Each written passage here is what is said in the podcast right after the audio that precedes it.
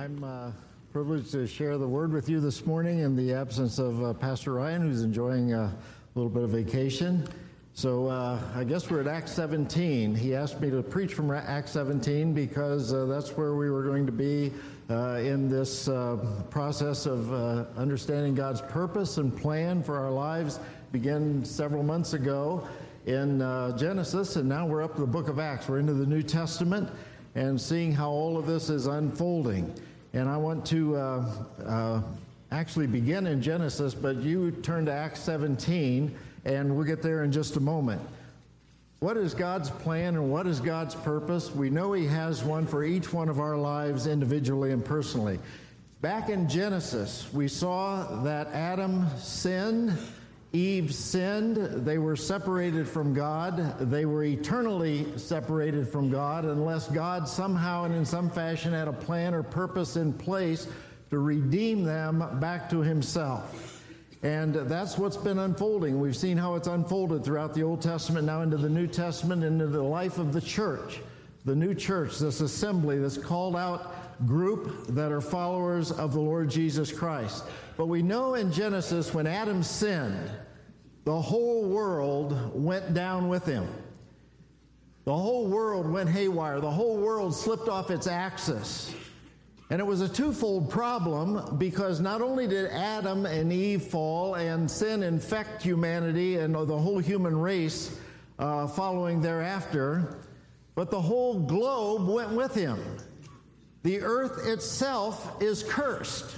Genesis 3 and Genesis 5 explain that to us. If you've uh, planted a beautiful garden and went out a week or two later without giving it much care, you noticed how the curse began to take effect in your garden. Um, there's a cursed earth, and there is a cursed humanity that lives in the cursed earth. And consequently, consequently, it's very interesting that man is rather comfortable in his sinning, isn't he? Now, the vast population of this earth uh, is alienated from God, still in their sin, still lost in their trespass, still far away from the plan and purpose God has for their life. But for the majority, they seem pretty comfortable in this old world. And the reason for that is simple if you put a cursed man in a cursed system, he's going to get along with that system pretty well. It's when you apply truth into that cursed system, if you, it's when you apply righteousness into that cursed system that you start to make waves. In John chapter 3 at verse 19, it says, Men love darkness. In other words, they love their system. People are, for the most part, comfortable in the system, in the worldview that they have, and in the way the world is going. They get along with their system, John 3:19 says, because their deeds are what? Evil. So an evil system and an evil humanity, they get along pretty well. And when you have that combination, you've got a good partnership. The thing that really upsets this system is the application of righteousness, introducing truth into that system. Imagine with me for a minute if you take a mathematical system and premise it all on the fact that 1 and 1 equals 3. That's going to be your mathematical system. You're going to create a new system. You don't care what God's system is or anyone else's. You're going to create your own mathematical system. And in your system, it's based on the premise 1 plus 1 is 3. You're going to go to a doubleheader this week. You're not going to get to see two games. You're going to get to see three. One and one is three. You go to your favorite burger joint and you want a double. You're going to get three.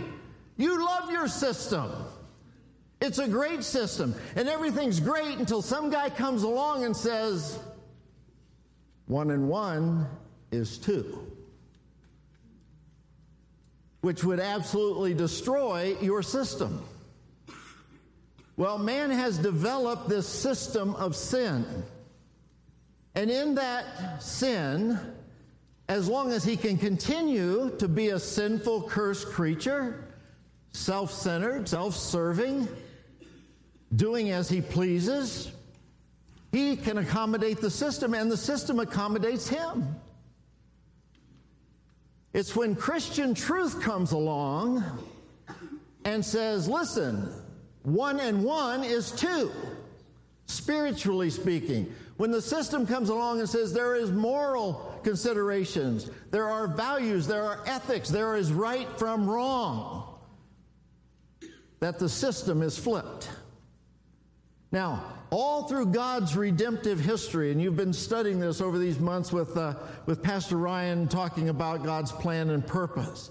All through God's redemptive history, God's had individuals, hasn't He, who were sent by Him to do that to man's system.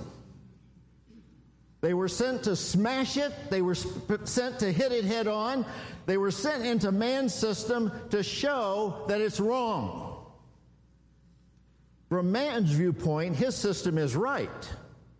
But from God's viewpoint, it's upside down. Now, God has always used drastic means to smash man's system. But always men, women, people individually, small groups that throw that system into chaos. And our system needs to be thrown into chaos. The Supreme Court a few days ago determined that it is unlawful for any state to deny same sex marriage, same sex union. The line is drawn. A few hours after that declaration, the Christian Missionary Alliance came out and said to the Supreme Court, The Supreme Court is not our shepherd. No pastor in that denomination will sanction or perform a same sex marriage. The lines are drawn. They're being drawn more clearly every day. And when the Supreme Court made that, there were churches that were celebrating. The lines are being drawn. Righteous people running into an unrighteous system will create waves. And in this chapter, Acts 17, I think it's about as clear as any passage you'll find throughout the scripture on God's plan and purpose for His church. In this chapter, we meet a few of these kinds of people. People that really have an effect on the system. And that's what God's calling each and every follower of Jesus Christ to effect.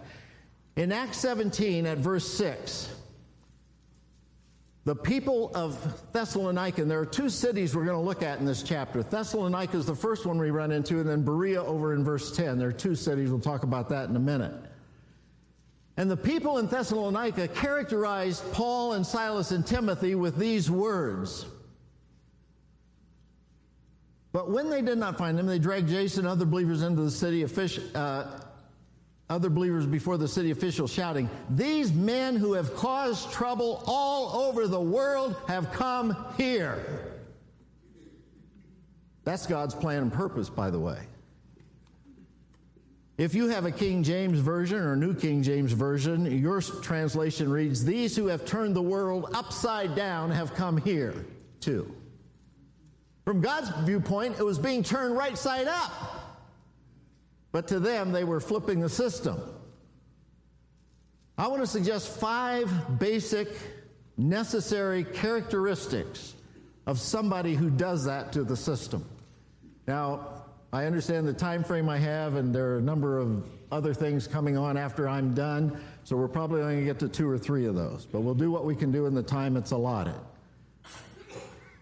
If you're like me, you want to have an effect, right? Don't you want your life to count? Don't you want your life to matter? You want to make a difference. You want to make waves. You don't want to just float along on somebody else's waves. There's nothing worse than just being here, right?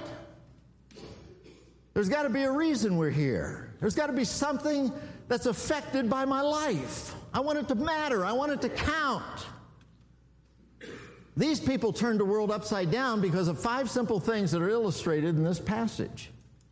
As we come to Acts 17, let me give you a little background. Paul and Silas and Timothy have left Philippi. Now, that's Acts 16. You had that last week or so, I, uh, I'm assuming. In Acts chapter 16, they were in Philippi. And they had a harrowing experience there. Paul and Silas had been beaten with rods, bruised, bloody. They were thrown into a dark d- dungeon. They'd gone through all kinds of pain in the stocks, and, and they had their limbs and uh, stretched, and their muscles were cramped, and, and all of that. But through it all, Jesus had been glorified. Souls had been saved, and they were rejoicing. And now they've left Philippi. And this might be the time that we'd be tempted to think maybe we need to rethink this mission thing. Maybe there's a simpler way to go about it, maybe a less painful way. That wasn't the case. They go immediately to, to Thessalonica. David Livingstone, the missionary to Africa, said one time, I'm prepared to go anywhere as long as it's forward. And that really echoes the sentiment of Paul.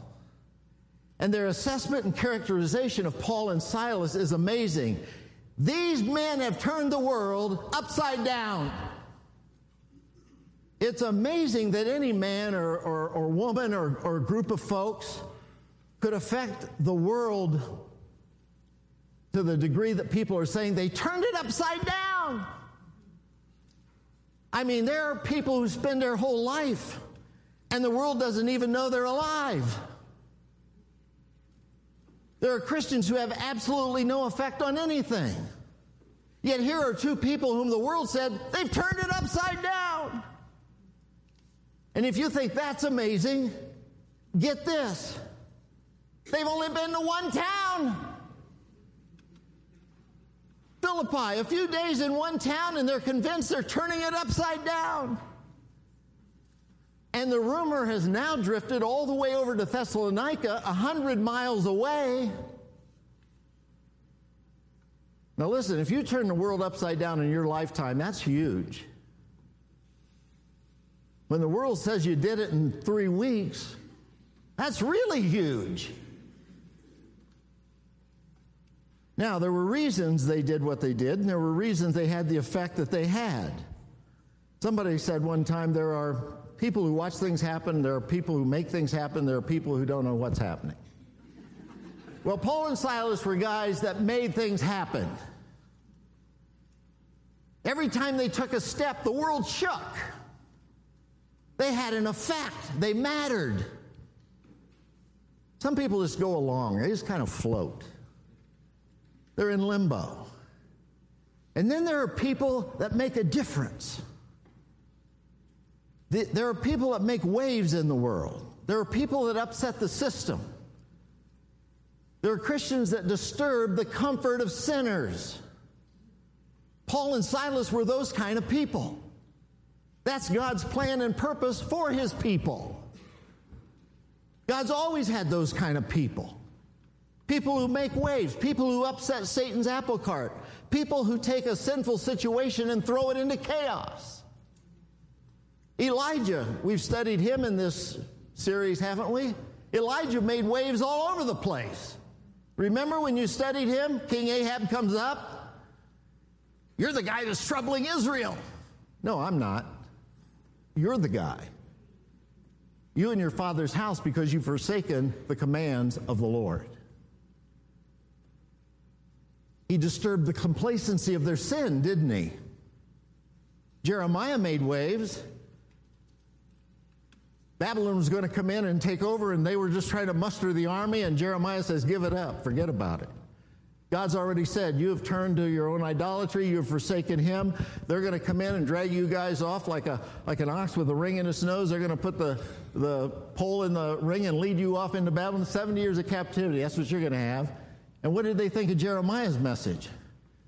He's demoralizing the soldiers. Get rid of him. He disturbed the complacency of their sin. Amos made waves. They accused him of conspiring against the king. We can't bear his words. Get rid of him. Now, it wasn't that they were personally offensive, it's what they said. It's what they said. It's the truth they proclaim. And now we've got another guy in Acts 17, the Apostle Paul.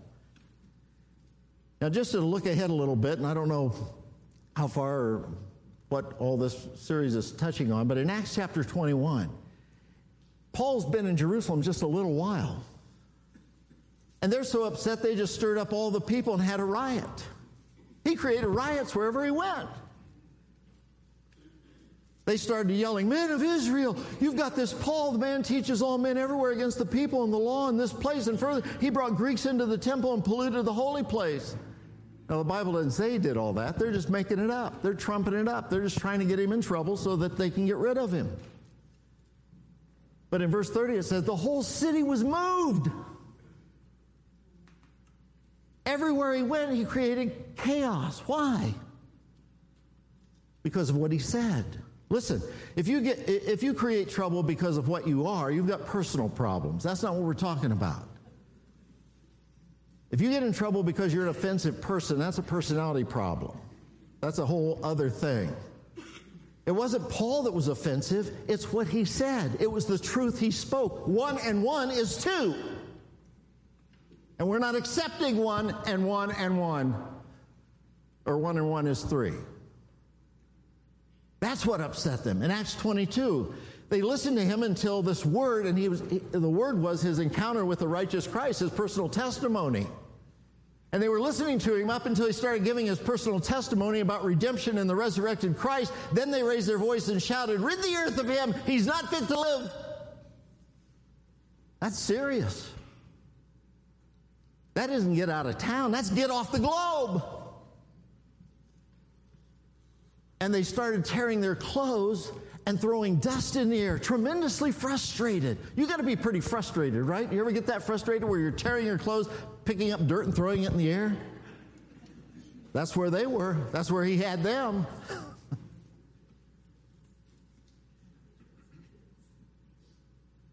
Acts 24, we have found this man a troublemaker stirring up riots among the Jews all over the world. All over the world.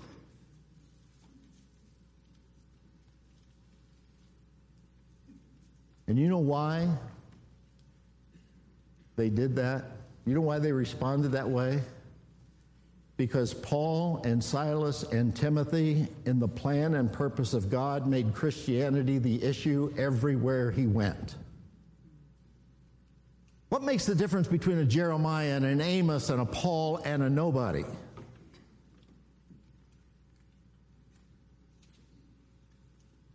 We're going to look at the difference. I got five, but I'll probably only get to two or three.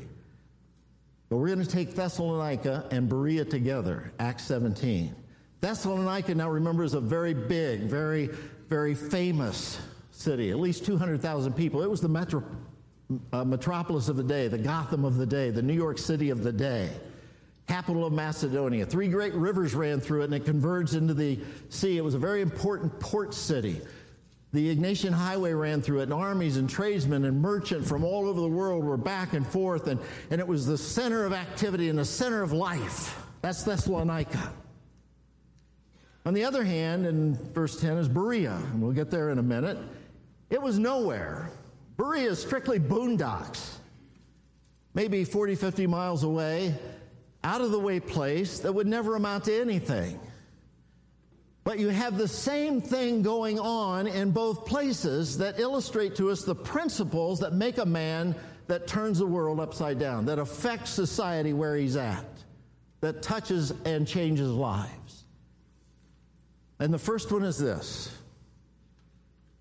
I'm watching my clock closely because I know you got other things coming. Number one, courage. Courage. Courage and boldness were part of the early church. They would run into pressure, immediately they'd get courage. They'd get more pressure, they'd get more courage, more courageous. You couldn't scare them off, chase them off, run them off. They'd just get more courage. In Acts chapter 20, it, says, and this is what Paul was told, this is what God told Paul in sending him out. And now, compelled by the Spirit, I'm going to Jerusalem, not knowing what will happen to me there. I only know that in every city the Holy Spirit warns me that prison and hardship are facing me. Paul says, I know it's all going to be bad. He just didn't know what kind of bad. But he's going. Takes courage to do that. But he was that kind of man. That's the redemptive work of the Holy Spirit of God in his heart. No one really affects the world for Christ who doesn't have that kind of courage of his convictions and the courage of his calling. So there are two aspects here the conviction of uh, uh, the courage of your conviction and the courage of your calling.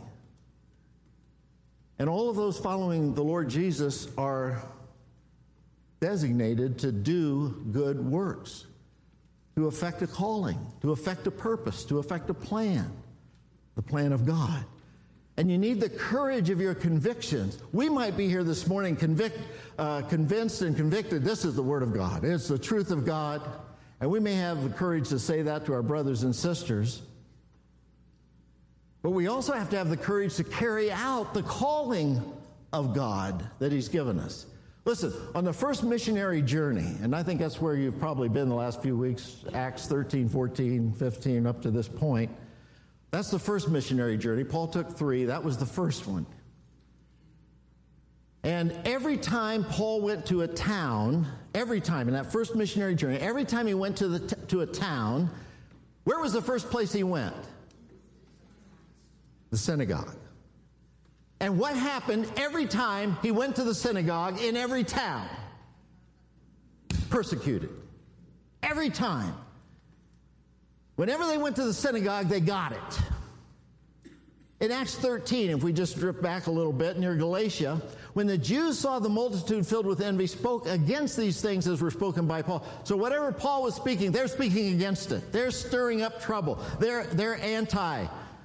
In verse 50, the Jews stirred up the God fearing women of high standing and the leading men of the city. They stirred up persecution against Paul and Barnabas and expelled them from the region. That's what happened everywhere they went. In Acts 14, they went to the synagogue of the Jews, but the Jews who refused to believe stirred up the other Gentiles and poisoned their minds against the brothers.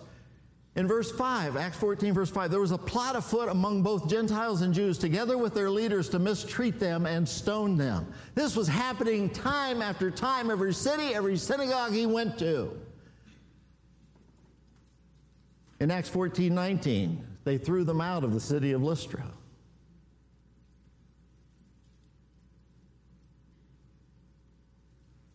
So by now, thinking a second missionary journey is a grand idea. And they're going to Thessalonica, you might think it'd be a good idea to avoid that place. Right? What's verse 2 say? Acts 17, verse 2. As was his custom.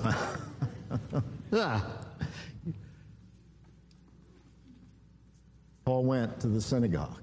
And on three Sabbath, he reasoned with them from Scripture, explaining and proving that the Messiah had to suffer and rise from the dead. That's courage, isn't it? The courage of his conviction, the courage of his calling. I know tomorrow starts the Revive Indiana. Grand opportunity for the waves to get bigger and for the waves to counter the system. But we need people of, call, uh, of courage with, of their calling and courage of their convictions. But listen, you don't go in your own strength. Don't go in your own strength. If you go in your own strength, you know what's going to happen? You won't handle it, it'll handle you. I don't know how many believers I've talked to over the years that have attempted to witness, have attempted to affect the, their calling, and only come back with the tail between their legs, discouraged, crestfallen, and everything else because they tried to do it in their own strength, their own ability. Remember when God sent out Israel to war? Who was the first battalion he sent out? The choir. Right? The battle is the Lord's. It's not yours, it's not mine, it's His. So trust God, wait for the Lord, be strong and take heart and wait for the Lord, Psalm 27 13 says. And listen again. Before you go, confess your sin. If you go into battle with sin in your life, there's not going to be any victory. If you go out to witness to the world and you're living a sinful life and you wonder why you get shut down, that's why. In Psalm 7, David was he was having trouble and, and he wanted God's help and he needed God to come alongside of him and, and, and empower him. And the first thing David does is he goes to prayer and he says, if, if there's any guilt on my hands, if I've if I repaid my ally with evil in any way, he, he starts confessing sin. He starts cleansing his heart. He wants to make sure I'm a pure vessel, a clean vessel. And then go with the courage of your convictions and the courage of your calling. The second thing is content. Content. Courage is the first, the second is content. A lot of people have courage, but they don't have content. When you go out to turn the world upside down, you have to be courageous, but you also have to be right. You need to speak the truth. Now, many people don't make waves because they never have anything to say that's divisive. They don't bring up issues. Christianity isn't an issue with them. The resurrected Christ isn't an issue. They don't bring things up that would be divisive. They just kind of slide in and slide out. When right content is declared, you're going to have effects. I've had folks say, "Oh, I've been a Christian a long time, and where I work, there's never any trouble. I don't really have any any effect down there. There's never any trouble." That's a terrible thing to say. Why? One, either you don't have any courage, or two, you don't have anything to say. There are, a, there are Christians who are offensive, yes, because of their personality or breath or whatever. There are all kind of ways to be offensive. That's not what we're talking about. Paul was not offensive personally. He was offensive because of what he said, and he said the truth. He interjected truth into the system. Well, I don't want to offend anybody. Yes, you do. You've got to offend people. The one thing you want to do is take a whole lot of complacent sinners who are just rolling around in their sin and blast their mathematical equation to bits. Rattle their securities. Read Romans, the first three chapters of the book of Romans. Paul deals with all the securities the Jews had, all the securities the Gentiles had, blows them to bits, leaves them stripped naked, bare, and then offers them Jesus Christ. We're in the business of exploding securities and offending sin. Listen, God has been offended by sin long enough. The gospel has to offend. We are offensive to a world system. Romans 9:33, I lay in Zion a what? What's going to be the effect? Stumbling stone. A rock of offense. The gospel has to offend. 1 Peter 2 6 through 8 says, The stone, which, and that's the Lord Jesus Christ, the stone which the builders rejected is become the cornerstone of truth and righteousness. A stone that causes people to feel good about themselves, have it nice and easy and comfortable. It's a stone that causes people to what? Stumble. They trip up on it. It, it, it causes a wave in their system and a rock that makes them fall. Fall. I don't mean you become obnoxious. Listen, listen, please get this. I don't mean you become obnoxious, you don't. You're not belligerent. You're not distasteful. You're not unloving. Paul told Timothy in the second letter to, to Timothy, chapter 2, the Lord's servant must not be quarrelsome, but must be kind to everyone, able to teach, not resentful. Opponents, and that's what we're going to encounter out there, opponents must be gently instructed in the hope that God will grant them repentance, leading them to a knowledge of the truth, and that they will come to their senses and escape from the trap of the devil who has taken them captive to do his will. What I'm saying is, you just hit the issue head on. You haven't done anybody any good unless you've confronted them with the honest issues. You know, somebody that, that came to my mind the, the whole time I was kind of preparing these notes and putting things together was Marsha Peterson.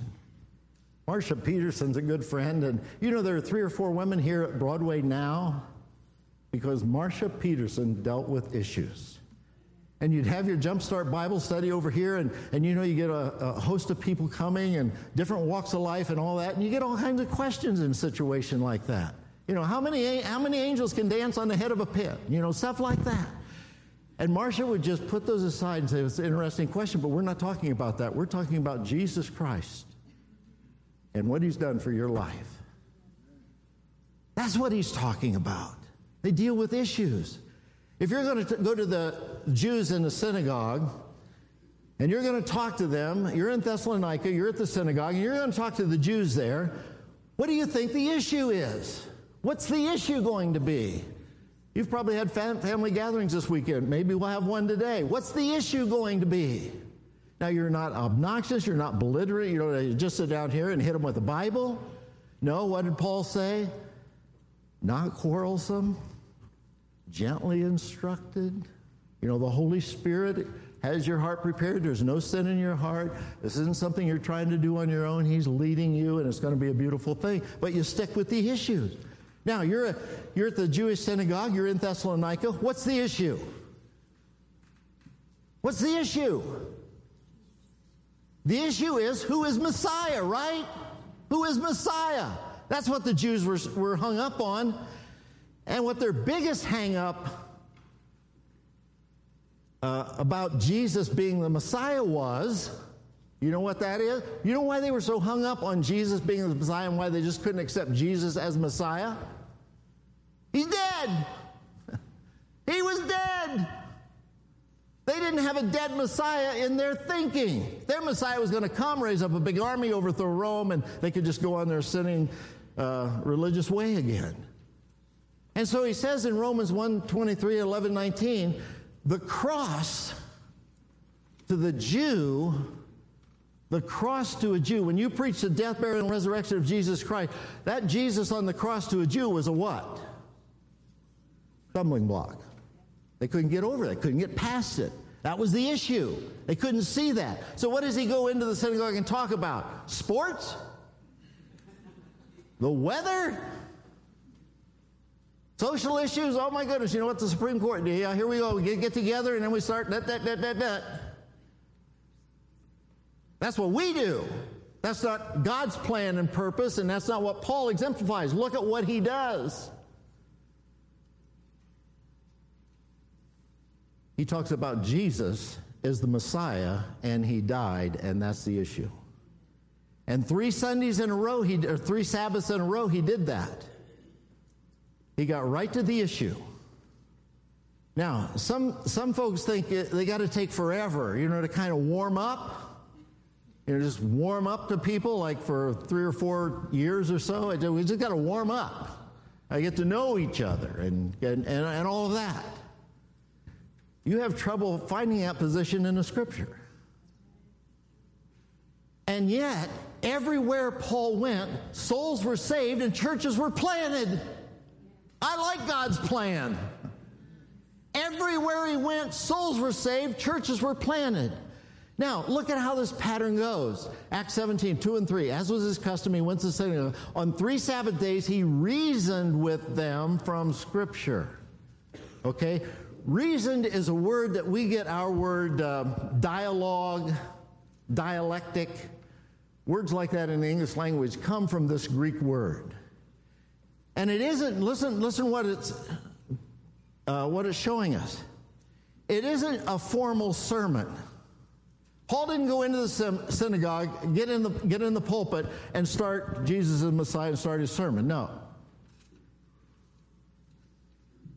He dialogued. He'd bring up an issue, there'd be a question about it. There, there needed an explanation, there'd be a clarification.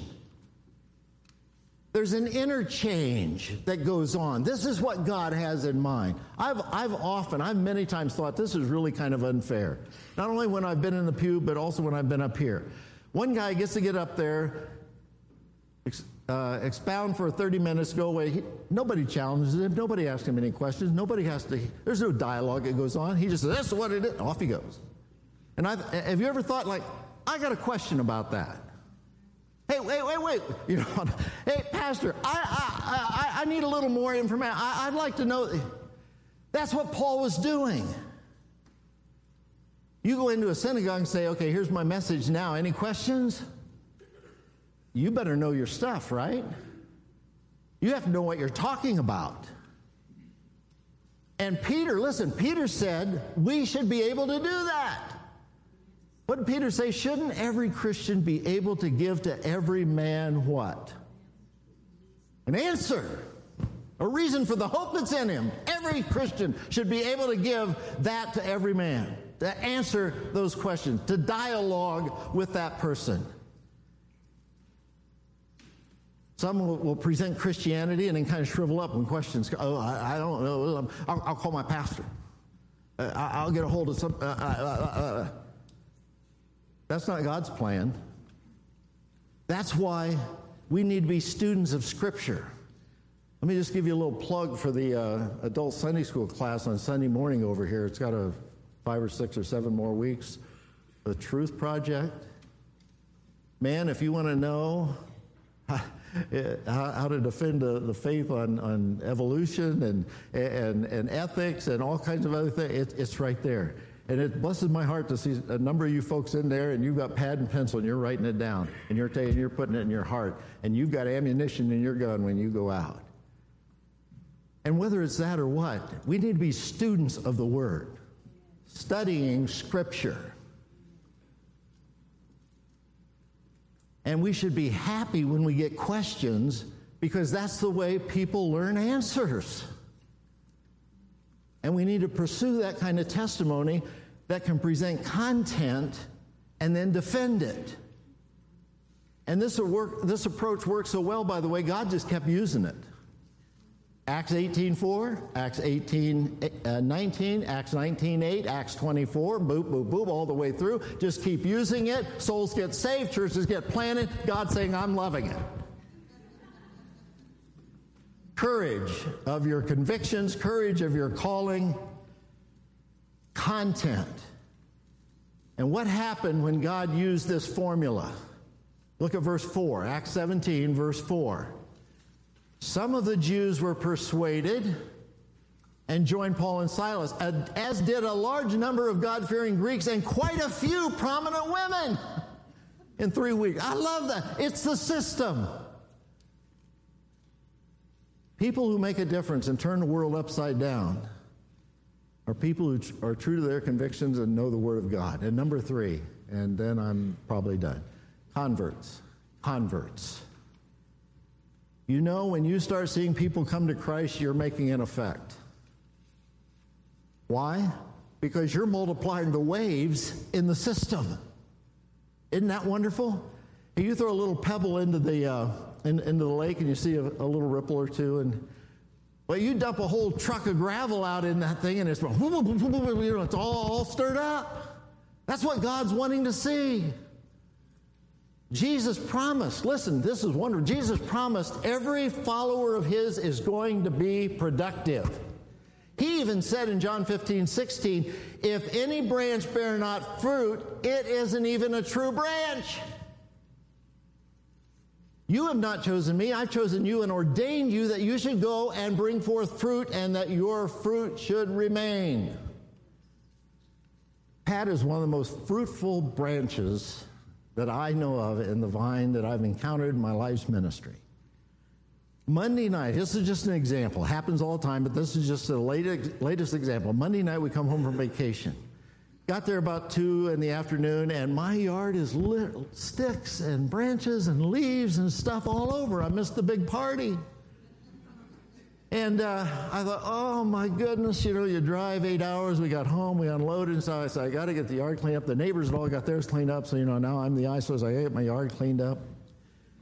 Well, I'm out cleaning up the yard, raking leaves and all this, trying to mow here a little and then clean this up and everything. I'm out in the backyard, and, and, and the dog was out there with me, and she was getting a little, she was wanting in, she was getting a little uh, cantankerous and all that. She's not a lot of help in mowing the. She barks at the lawnmower. That's and that's okay, except the neighbors don't like it. But so I'm knocking on the back door for Pat to come in because I got grass and I'm wet and all this stuff. And knock, knock, knock, no, knock, knock, knock, knock, knock, knock, knock, knock.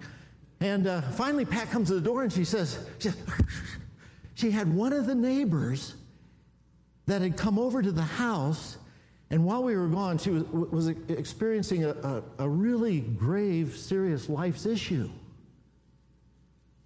And uh, she was in there talking about it. I said, oh, okay, okay. Keep the dog quiet and I'll uh, do something else until so. So, so she talks with the lady and she, she's telling me, I'm talking about Jesus and all. I said, okay.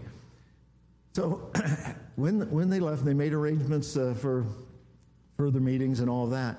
Pat come out, she said, you know what she said when she got here? She said, What? She said, I saw Rick out raking leaves and I knew you were home. See, that's how Pat and I work. I stand out front and people just know we're there and then, oh, good, we can go over and talk to Pat.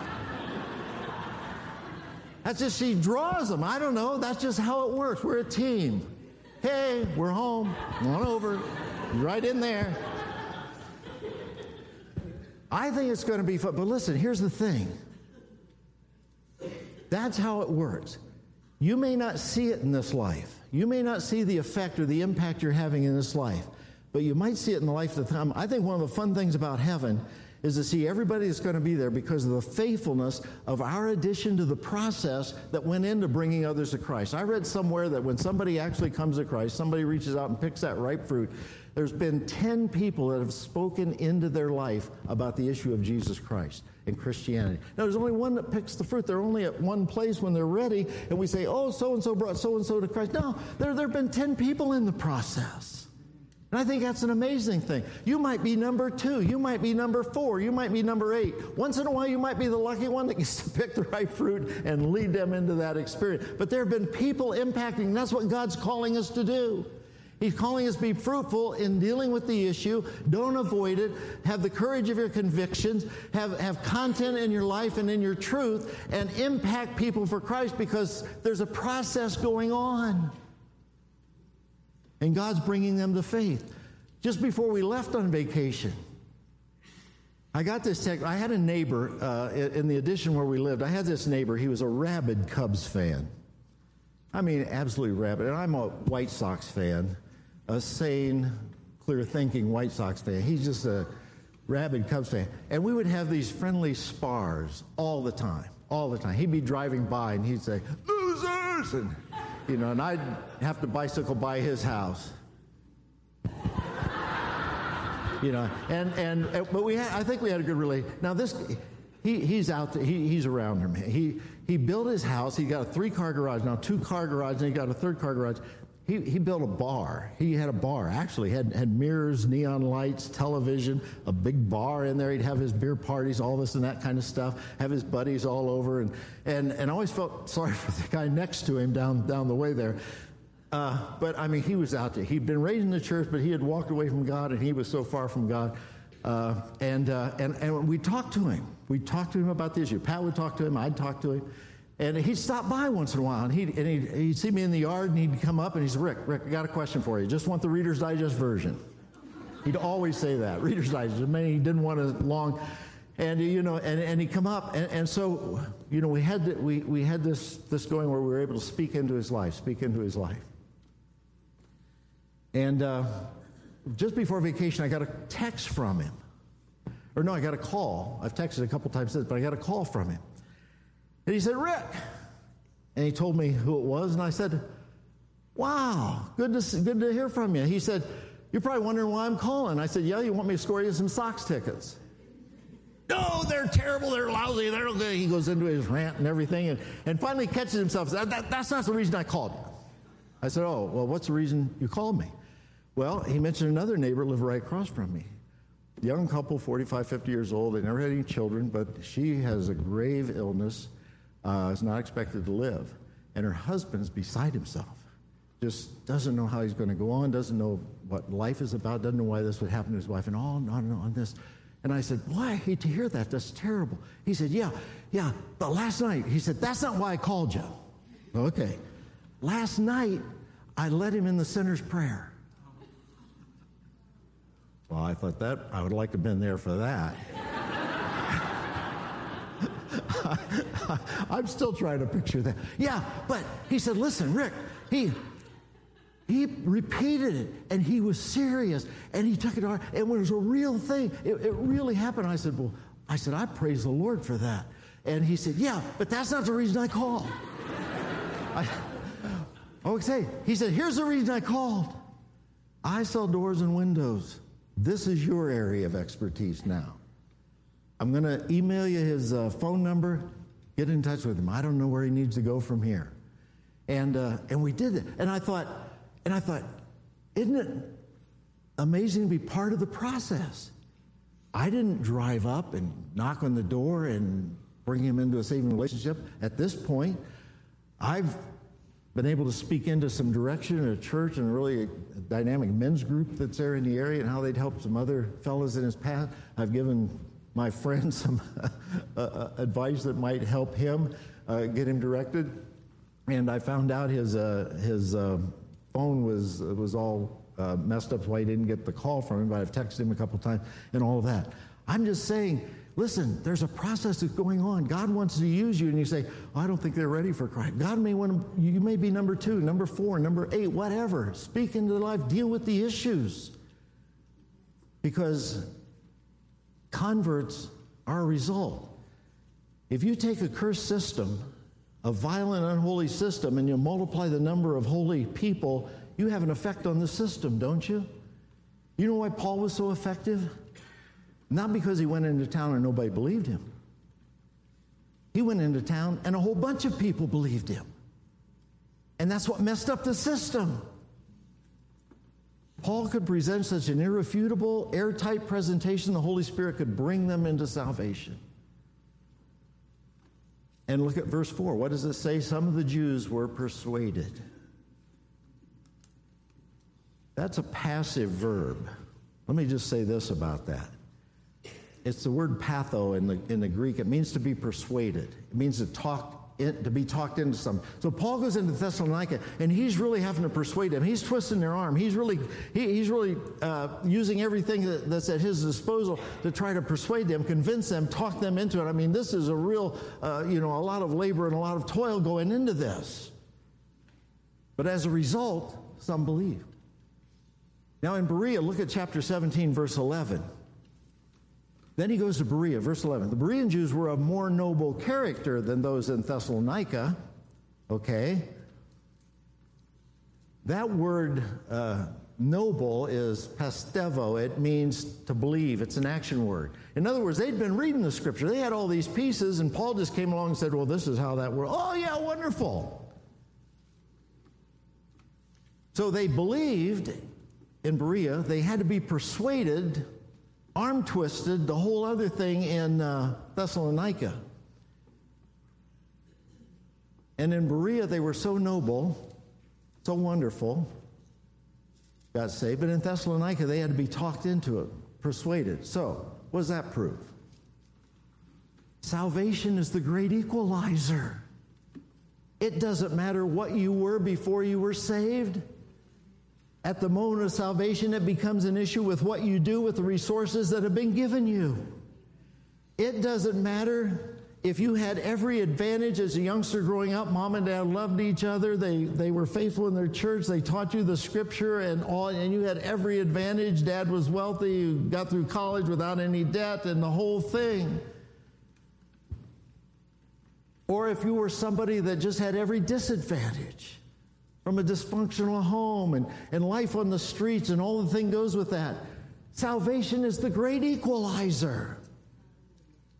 What do you do with the resources that have become yours in Christ? You know, I've heard people say, well, he really had it tough before he was saved. Can't expect much out of him. He had a tough background. No, that's not scriptural. You can expect just as much from him as you can from citizen A, Christian number one. Why? Because the resources are the same.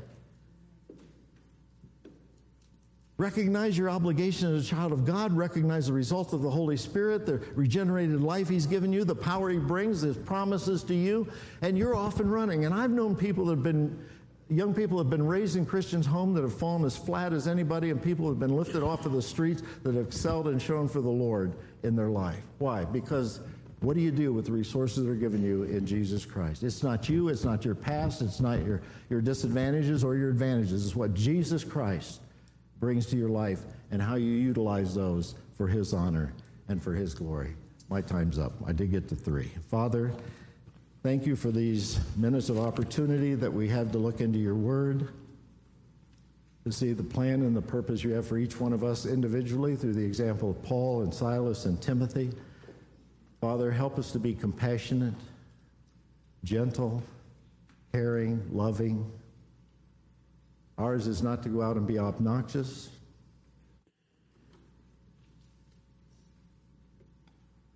Discourteous. But Father, we will make waves if we live for you and inject your truth into a lost and dying system.